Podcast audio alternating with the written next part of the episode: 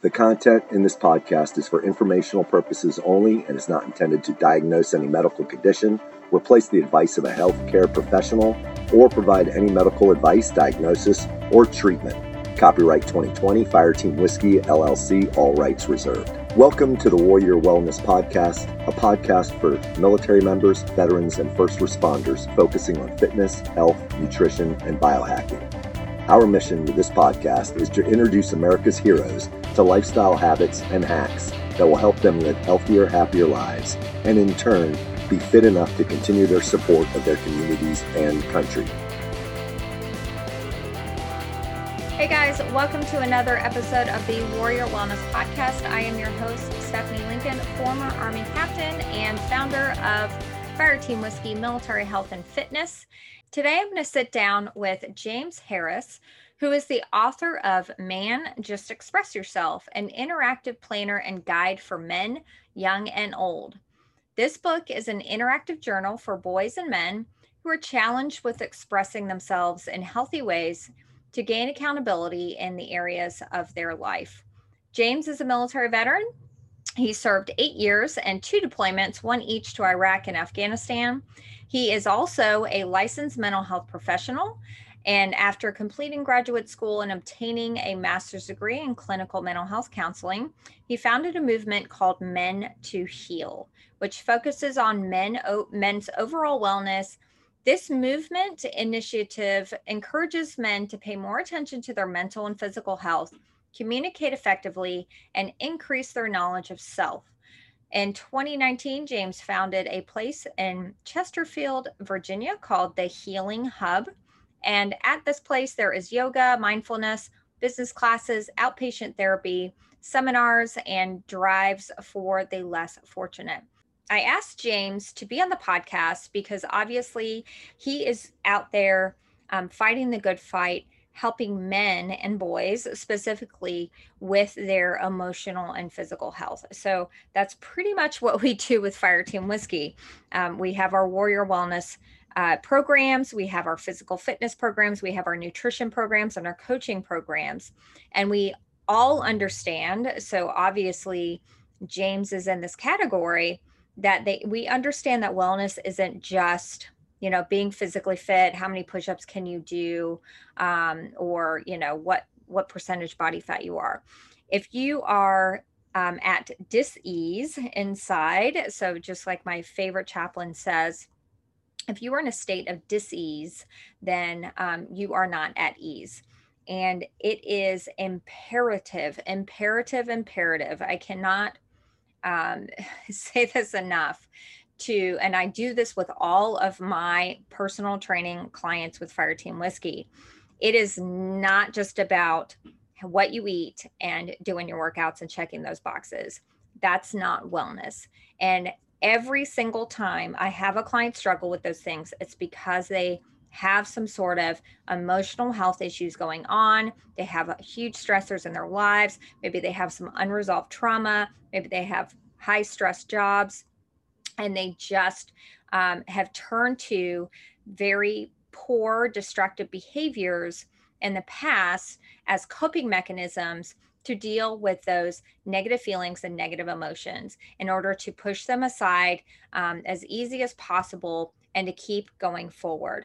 So I have, um, you know, I personally have experienced trauma I, um, you know, you guys probably know some of my story of being um, lost in the wilderness for three days. I'm out there surviving on my own in in a national rainforest and not knowing whether or not I was going to survive. So I still am dealing with that trauma. I still have flashbacks, um, and it is so important for you first responders out there or um, former military veterans to acknowledge this and not just say, well, I just deal with it. And it is so important because if you are not working on that stuff inside and it, getting it out, it's just going to build up and it's going to turn into some nasty disease, like my favorite chaplain says. So I hope you just will take the time to listen to this interview with James Harris. Well, thank you so much, James, for being on the Warrior Wellness podcast. And um, I hope that the title of this podcast didn't push people away. I hope people um, really just took the time to to give it a chance. I know this is a sensitive topic um, for men, but um, we are going to dive right into it. So there's so much to unpack in a short amount of time. I spent um, a couple hours looking over your book, and it's amazing. And we'll talk about that in a minute. Um, but we could talk about the stigma of emotional expression in men and boys for hours. But mm-hmm. so first, I just wanted to ask you what what inspired you to write the book? And really, it's a workbook to help boys and men with emotional expression. Sure. So, uh, I mean, I wrote it for a couple of different reasons. So, I'm a therapist. I do uh, outpatient therapy as well as community-based services. Um, and the movement that I found is Men to Heal, which is a movement to get men back focused on their overall wellness. Um, and from there, you know, I just get tons of questions, emails, um, requests on my social media, or either just YouTube channel videos of different people asking different questions. So for me, I was like, uh, well, I might as well just put out the content for everybody um, to have access to it, opposed to just answering um, each individual email message. Um, so I will continue to answer each individual message and you know comment or whatever the case is, but for me, I just figured it was a good idea to put everything in context and have it available for people. Um, so what I started doing was collecting ideas of topics that I wanted to discuss um, and or things that I use in practice uh, with my clients. And from there, I got about 65 different topics or so, and then um, started to put it together, write out my ideas, and then I thought about the concept of uh, having it interactive in the sense of them men uh, being able to write out their answers or draw out their answers. A lot of people aren't able to, you know, articulate or express what they want to say verbally or in written format. But you know, some people are artistic and want to get creative and eclectic and you know let things out. So that's how that came together, and it's been received well from uh, men themselves, of course, parents who gave the book to their uh, sons or nephews and stuff like that.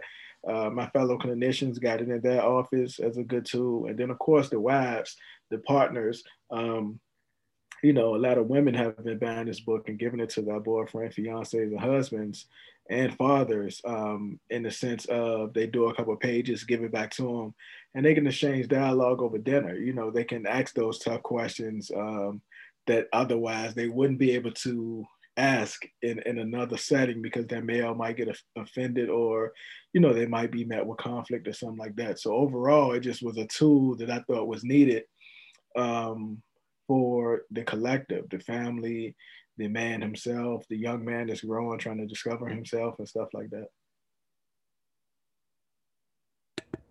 Okay. Sorry um, yeah, no, I and I have so out of your answer just now, I have a couple of uh, questions, but one statement first. I worked. Um, I have the same exact license as you. Um, I'm a licensed mental health professional as well. I have the same master's degree. I worked in um, a clinical setting, running a behavioral health program in a juvenile prison. Boys, ages 10 to 16 for five years. And I would have killed to have this workbook mm-hmm. and, and using with my clients in our groups. Oh my gosh, I would have loved to have had this thing. So, um, but I also wanted to ask you, and this is, I've met a few people, men um, to be specific, who have come out of the military and um, gotten their uh, master's degree in counseling or social work. So, what inspired you to to go that route with your career? Um, so I was an entrepreneur at first. Well, I still am, but for me, I paused entrepreneurship and uh, went back and got my bachelor's in clinical psychology. Then I started the master's track, and then after that, of course, the licensing track. But for me, it was a way to give back to my community, um, to be a voice, to be an advocate, and to just have a platform uh, for the people who look like me who don't have access. Uh, like the field of therapy or counseling or social work and you know all of that is pretty much still woman dominated in a sense you know still not a traditional man role um, and me being african american it's not a lot of african american men uh, that other men or African American men can off put stuff on or just have their comfort level to disclose certain information. Um, so, and that in a sense is like strives that can happen in men being more comfortable with opening up and, and you know, uh, having somebody to talk to and detail information with. You know, that cohesive bond can be made much faster than it would if he went to a woman or something like that. Um, and another sense is like my therapy journey wasn't a pleasant one when I was seeking therapy for myself. So I didn't want somebody else to have that share that same experience. Um, so I'll take you back a little bit. Like when I was younger, I was in a group home, foster care, and uh, group home and stuff like that as a ward of the state. And uh, therapy was mandatory on a weekly basis. Uh, and it wasn't a pleasant experience for many different reasons. I could have been a stubborn kid, but uh, it also was because the therapist was this old white guy who was unrelatable. You know, I'm this black kid from the projects. Um, so I didn't obtain as much as I could from therapy.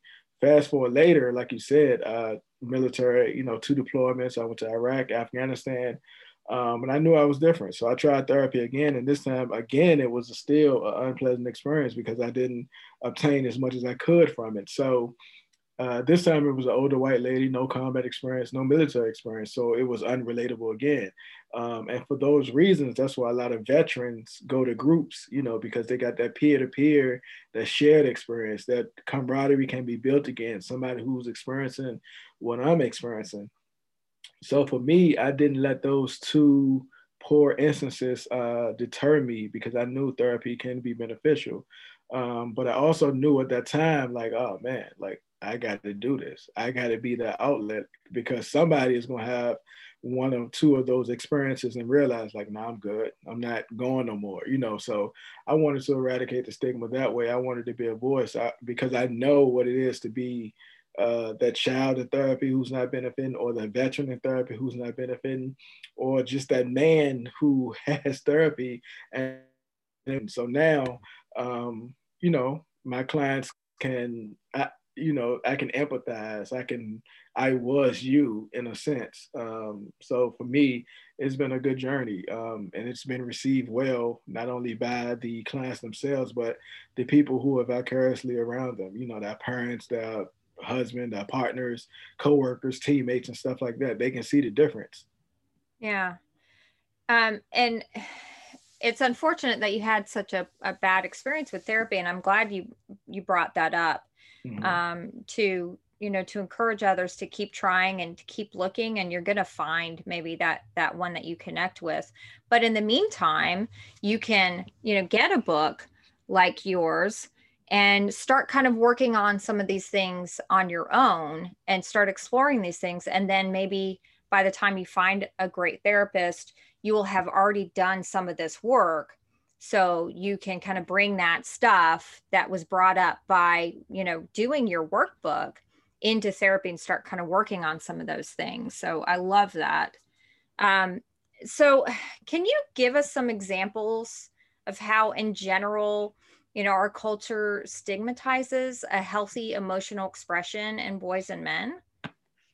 Well i mean i guess throughout time, like society has this tendency of equating vulnerability to weakness, and it's been at the detriment of, of course, men. You know, in the sense of uh, trying to define what masculinity is. You know, putting gender roles on certain things, um, and it's been a hindrance. It's been uh, to the point that men don't want to express themselves or open up because they're going to be demonized or chastised um, or perceived as you know less than a man or whatever um, for displaying, you know, certain characteristics of one to express itself, one to be open, one to be validated and stuff like that. When in essence, all he's saying is, I'm human, you know, I'm feeling these emotions. Um, they should be validated as well. And I, I, I definitely agree with that. You know, it's nothing wrong with um, saying, hey, I'm having a bad day or I need to um, do something else to cope outside of a substance or being promiscuous and stuff like that. You know, I, I need somebody to talk to, or I need to just sleep, or I need to uh, exercise, you know. Um, but on the contrary, it's been so negative to where if somebody come to you, it, you know, it's not a lot of safe spaces. So it's oftentimes, oh, you can deal with it, just suck it up, keep driving on, um, or ain't nothing wrong with you, or man up. You know, those things are pretty painful to some men. So they go the whole uh, a while with masking what's actually happened um, opposed to something that I say often is feel your feelings, you know, not just the negative ones, but the the other ones, um, and that's important. Yeah, and and you kind of started mentioning some of those negative coping skills, you know, uh, especially with men and boys. They're almost encouraged to start adopting some of those um, safer you know negative coping skills to have an outlet you know because you mm-hmm. have to have an outlet you're not a robot but because you're discouraged from you know crying or you know being sad um, or just being down as a, as a male or a boy or a male then you're almost encouraged to turn towards these safe outlets like anger and violence and drinking and like you said promiscuity exactly, or even yep. um, you know like danger seeking types of behaviors you know driving really fast you know on a motorcycle or something reckless like that mm-hmm. right reckless behaviors so um, and can you specifically talk about how somebody who maybe joins the military or is a you know firefighter or paramedic or police officer how this kind of continues on in their careers. Yeah, so with those instances, uh, you got to remember, like, oftentimes first responders experience a lot of trauma and or grief, so it can go unresolved, um, and they also experience depression, but it doesn't, I guess, display or manifest itself in the traditional ways that depression often do. Um, so depression is not a gender specific diagnosis, but society has made it so to where men feel like I can't be depressed. That's a woman diagnosis. Um, but on the real, you know, the lack of interest and pleasure, the not eating, the not sleeping properly, the isolation, um, you know, mm-hmm. the wanting to be by yourself opposed to hanging out with your battle buddies or your uh, your firefighter buddies and stuff like that. Like those are signs of depression. But you know, over time, first responders in most cases get numb and desensitized to what trauma is. After seeing repeated you know, whether that's images or uh, going to different scenes and stuff like that, um, they don't process fully. So now they become numb to certain things with emotion attached to them, you know, so that emotional emotional maturity has stopped at some point and it's hard for family members to relate such as a spouse or such as a child um, even some of the co-workers who don't you know go I guess, in the fire rapidly, whether that's uh, on call military or firefighters or police officers, you know, so it becomes unrelatable and they continue to do that for a period of time to where it's now taking a toll on them emotionally. Um, but they don't see it because, again, they're numb to it. They just think it's part of the job. I'm doing what I got to do. I can deal with it. Um, but the entire time they display irritability to the family members. They're, um, you know, irate behavior, their reckless behavior, that um, you know, they're just continue to go and it also can lead to those physical ailments too such as heart disease hypertension um, stuff like that being easily started which means your central nervous system is off uh, but oftentimes those things are overlooked um, as a first responder because you job i got to do this because you you know you're placing yourself well-being um, and, and for the needs of others, which is a good thing. But you also got to have time to uh, deprocess and cope and, um, you know, restructure what's actually taking place so you can uh, continue to serve the people um, on the front line, if you will. Yeah, yeah, that's a really good point too, because, you know, your entire job is basically to desensitize and and de- you know not connect to to that trauma and that horrific mm-hmm. scene you're coming upon and to be able to function and do your job and you know and i my brother-in-law is a, a firefighter paramedic he's a swat paramedic too and he I've done an interview with him and he he even pointed out that they don't even have time to just process. You know, they're going from one scene to another and then they've got another call and they're going to another horrific scene and it's like the shift goes by and it's just crazy. And mm-hmm. then they're going then they're driving home and they've like they've been traumatized like nine times in the last 12 hours.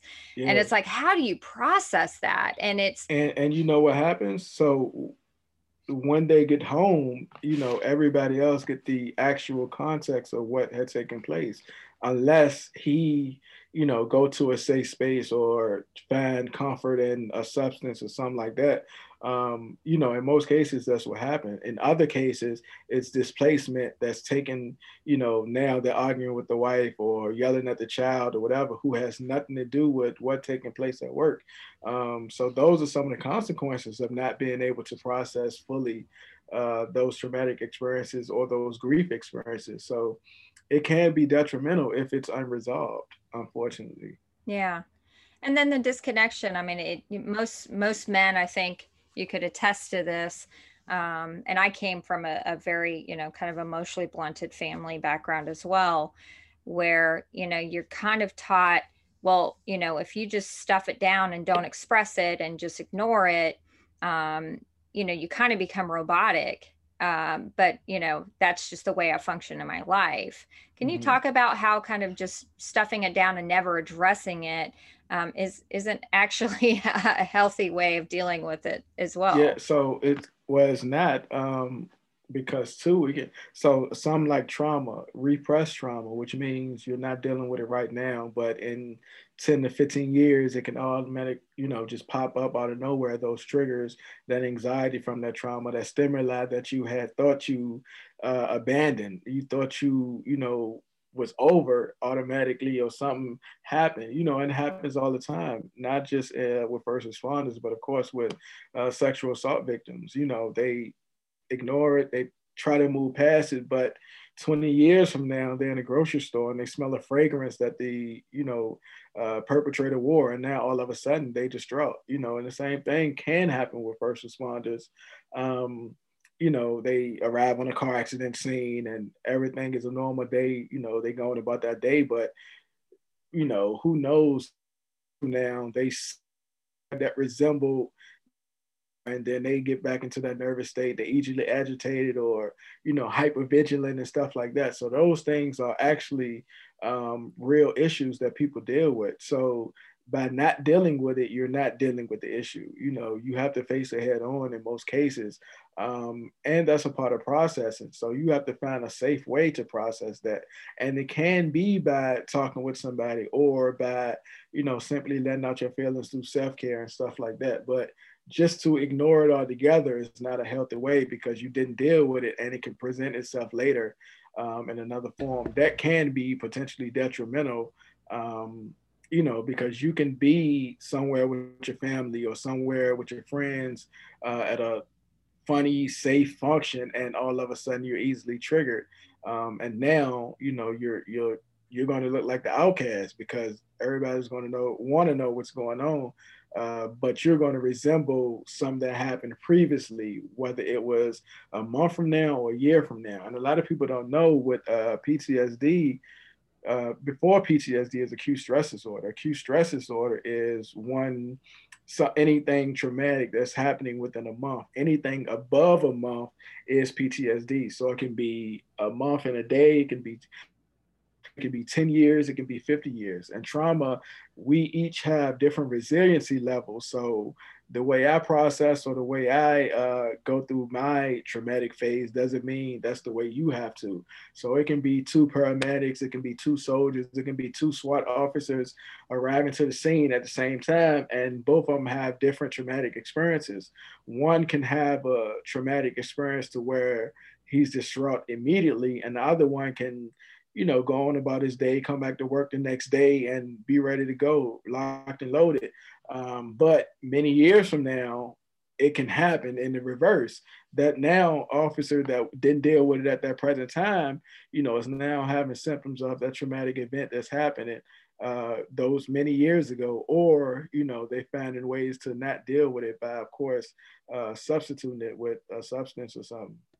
Yeah, you're right. And I love that you brought up the, the physical ailment. So, you know, even if it's not manifesting in a uh, you know, in a behavior or, or, you know, having anger outbursts or anything like that, mm-hmm. um, you may start, you know, experiencing maybe some, some chronic medical conditions, um, you know, can even uh, result in high blood pressure and high blood pressure. Uh, hypertension is definitely big. Diabetes, mm-hmm. um, central nervous system is off. You know, you're you're shaking your leg, you're getting headaches and stuff like that. Tightness in chest. All of those are signs. Uh, uh, for a long time, people thought and the mind was separate, but now they can go tandem with each other and cause not only the physical pain and hurt and uh, but they can cause the mental pain and hurt as well. Uh, so overall wellness is the key, not just one or the other. Exactly. And like my favorite my favorite army chaplain says, if you are not in a state of ease, you are in a state of disease. mm. So I quote him all the time on that.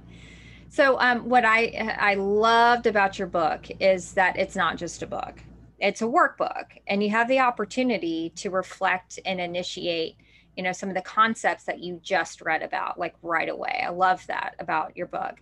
And it doesn't just say well write your feelings here you know about this topic. You you address some key topics that kind of link all these things that you would never kind of think of related to your emotions. And there's i mean there's so many of them and I, i'd love to cover them all but obviously we can't do that. But I want to cover just a handful of them. So, okay. The first one that that jumped out to me, of course, was trauma, which is what we've been talking about, and um, I I think uh, you could probably maybe speak to this. I think men even resist accepting and acknowledging that something that they've experienced and been through is quote unquote trauma. And even just acknowledging that, taking that first step might be very hard for men and boys. Yeah. So again, trauma is one of those things, if you don't like deal with it, it can become complex trauma and it can also affect the people vicariously around you, not just you, but oftentimes men, first responders and stuff like that uh, become numb and desensitized. So it has to be something that you're on top of that you address. Um, and again, trauma is one of those things that you don't have to be directly impacted. It can be something that you witness. Uh, so again, for us soldiers, for the first responders and stuff like that, going into the line of duty, uh, whether you're a police officer, fireman, or a soldier, like those things can have lasting impacts um, on you. You know, just based on what you're seeing and what you're doing. Um, but again, also people have different resiliency levels, so it can it can affect you differently than it affect your battle buddy next to you or your uh, you know your SWAT buddy next to you. So uh, address it the best way you can, process it the best way you can, and don't be afraid to seek help. Yeah, and even just just you know just the fact that you acknowledge that mm-hmm. it, it was a trauma you know that that may help you take that next step because i i know you know from my experience of working with um, firefighters is you know it's just well you know I, I say okay well you know how was your last shift? Oh you know we had two people die you know there was one child who was just horrendously you know harmed and uh, you know and they it, they just had all these trauma exposures. And then i just mm-hmm. point out wow you know you had four different traumas within like three hours. And you're like what are you talking about? No that's just you know it was just it, yeah we were we were busy and it, it sucked but you know i was just doing my job. Just to acknowledge like hey this is not a normal circumstance.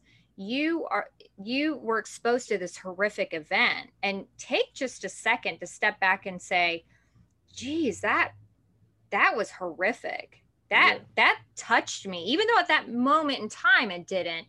But to just sit back and go you know what? God i mean that that kind of affected me inside and i need to kind of work on that and acknowledge that so i love that that you had that in there um, the second one i want to talk about was crying so this one's deep for guys. Mm-hmm. Can you talk about the stigma behind crying and and how it affects our ability to to express ourselves in a healthy way? Um oh man, I wish we had more time. But specifically a lot of a lot of people associate with uh, tears with of course being weak or you're soft and stuff like that. And it has a lot of people to bottle up their feelings and emotions, specifically men. Um, and a lot of people don't know that tears are actually healthy. Um, you got three different type of tears actually you got the reflex tears you got continuous tears and you got emotional tears um, so it's definitely benefits to crying but from a societal standpoint if a man cries he's weak or he's soft or whatever the case is um, and of course this media and social media and stuff like that will have you thinking that men are supposed to cry, you know, and it's started at a young age. You know, if this three year old falls off his bike, the first thing that male figure in his life and say, no, boys don't cry, don't do that. Or even his mom in some cases, um, which is unfortunate. And now he grows up the, his entire life thinking that crying is wrong and associating uh, this with the emotion of I have to, I have to, you know, be brave. I have to not express that that that make me look weak.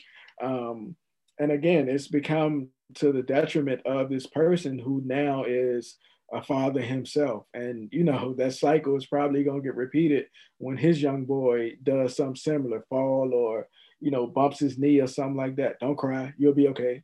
You know, wipe it, you know, keep it going. Um, when actuality is just a kid expressing emotion to pain, you know, so we have to address the pain for what it is. And so you know, it's, it's just been hard.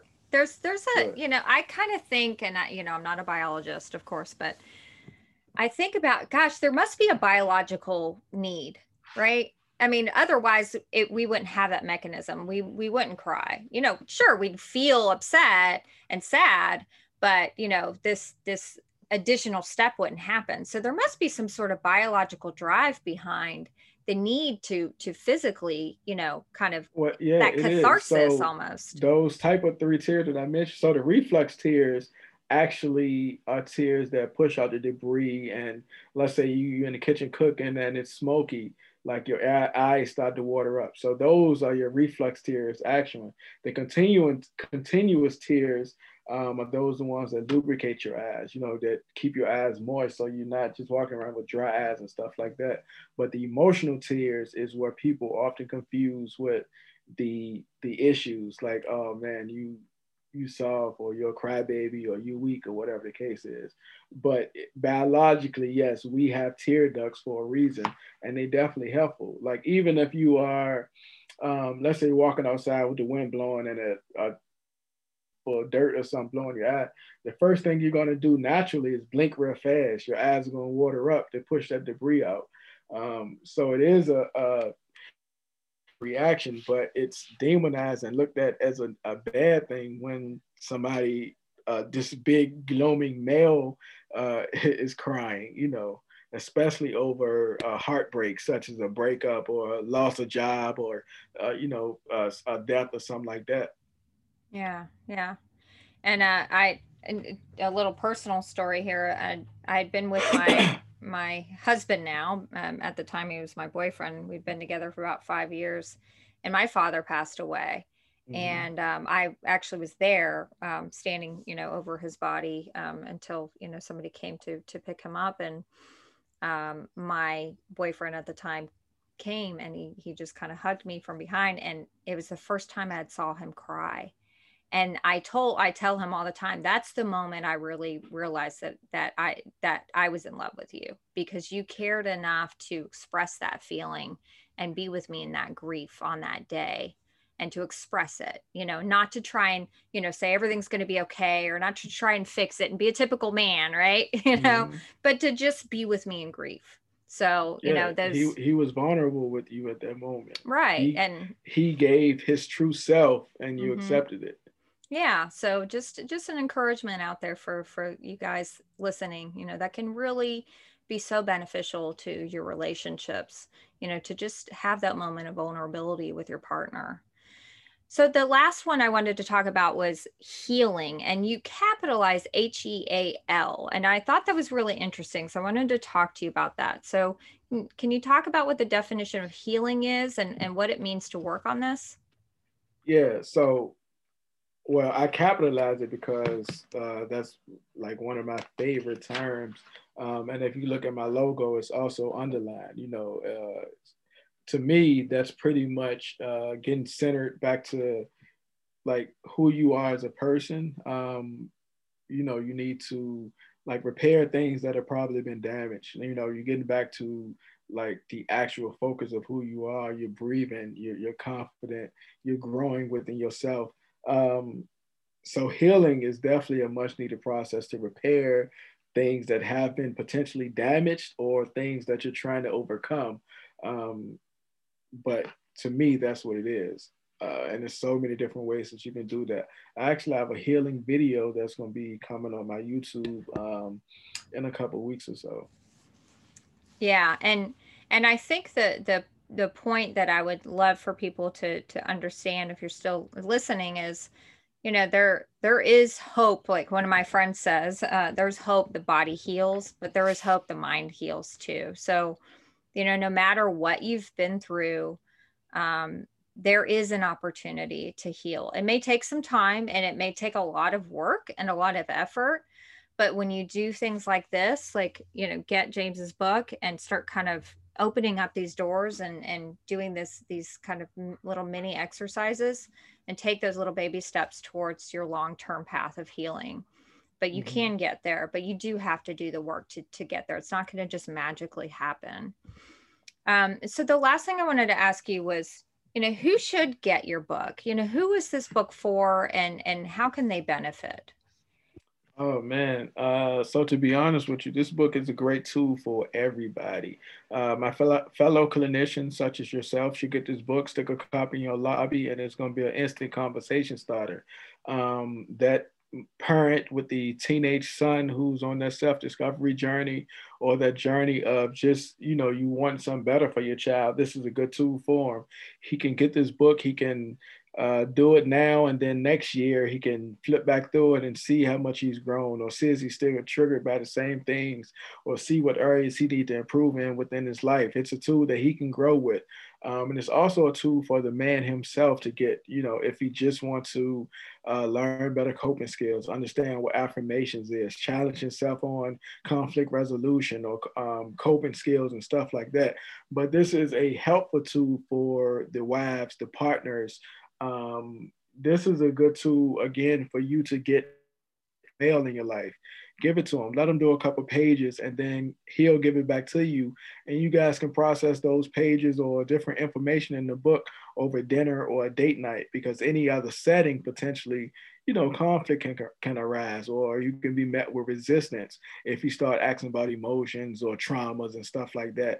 But if it's done in an exercise to enhance you guys relationship uh, he'll probably be more uh, acceptable and open with you to discuss those uh, details of what's taking place. Because oftentimes it's not something uh, that's going on now that he's probably troubled by, but something in his past or something that he didn't feel that he wanted to address. Um, so it's a good tool for you know again the the, the parents, the wives, the uh, male organizations, of course the um, the men themselves yeah. And the clinicians. I love that suggestion too and and um, i just i thought of that too when i was looking through your book yesterday. I was like gosh this would be a really interesting kind of date night thing to do mm-hmm. with your partner is to just take one chapter you know the chapters are really short and to read through it together and then do the do the questions do the exercises write them out and then discuss your answers and that can kind of just open the do- door to you know maybe some further discussion or even just understanding because i think women also you know i can speak for myself certainly because i had such a um, you know i had the typical kind of robotic you know dad who who never showed any kind of vulnerable emotion except for anger the, you know, the only mm-hmm. acceptable one for a man you know i think women also kind of fall into that stereotype as they they don't ask those questions either. Or they don't sit and and listen and and you know kind of create that safe space for the male in their life um, or their their child their their male children to be vulnerable and to to not provide judgment or not to provide you know that sort of feedback that they're used to getting that makes them repress it. So i think women you know this would be a good book for women to get too to to be able to just ask those questions in a in a non-confrontive non-judgmental you know, very safe way. Yeah, I had a couple who's been married 43 years, and his wife uh, messaged me and said, This is the most her and her husband ever talked about things uh, consistently in, you know, probably those 40 some years they were married. Um, because again, they did it at a date night. So he was open to the experience opposed to her just at a random day coming in asking, Hey, what's wrong with you? How come you shut down? Or, you know, tell me about uh, traumas and stuff like that. Because of course it's something that he don't want to potentially talk about. Now, whether that can be anybody, you know, it could have been reversed. Um, a lot of people mm-hmm. don't want to talk about certain topics, but of course, if it's a tool to enhance you guys together, they'll be open to it. He doesn't feel ambushed. Um, he's open to the idea of enhancing you guys' relationship. So with her uh, emailing me that, it just was a um, a joyful thing because you know they've been married longer than I've been alive, and for them to benefit uh, from this was awesome. So it's it's been a good journey. I love it. Yeah, amazing. Such such great ideas for. I mean, really, this book is for anybody. So, mm-hmm. um, so the uh, the book "Man Just Express Yourself: An Interactive Planner and Guide for Men, Young and Old." Is available. It will be, uh, I have, will have all the links um, in the show notes for this podcast and for this video. And James, thank you so much. That was a really awesome discussion on a, you know, kind of a, a sensitive topic, but I'm so glad that you're out there fighting the good fight and, and helping men to heal. No, I definitely appreciate it. Uh, con- good luck on everything that you're doing. I appreciate your invitation. Hopefully, people did gain insight. Um, feel free if you want to hit me directly, mentoheal.com. Send me an email. My social media is there. Um, my YouTube link is there also if you need mm-hmm. um, just different videos or a way to start a conversation. You know, the book is a good tool, but of course, there's other videos on there as well on trauma, grief, um, you know, communication, just different stuff like that that you can benefit from if you want to assist a loved one. Yeah, thank you. Thanks, James. All right, enjoy your day. Hey guys, thanks so much for tuning in for another episode of the Warrior Wellness Podcast. Make sure to subscribe to us wherever you listen to your podcasts and leave us a review while you're there. You can send a screenshot of your review to info at fireteamwhiskey.com and your address, and we'll send you a little thank you gift just for leaving us your feedback about our podcast. We will see you at the next episode.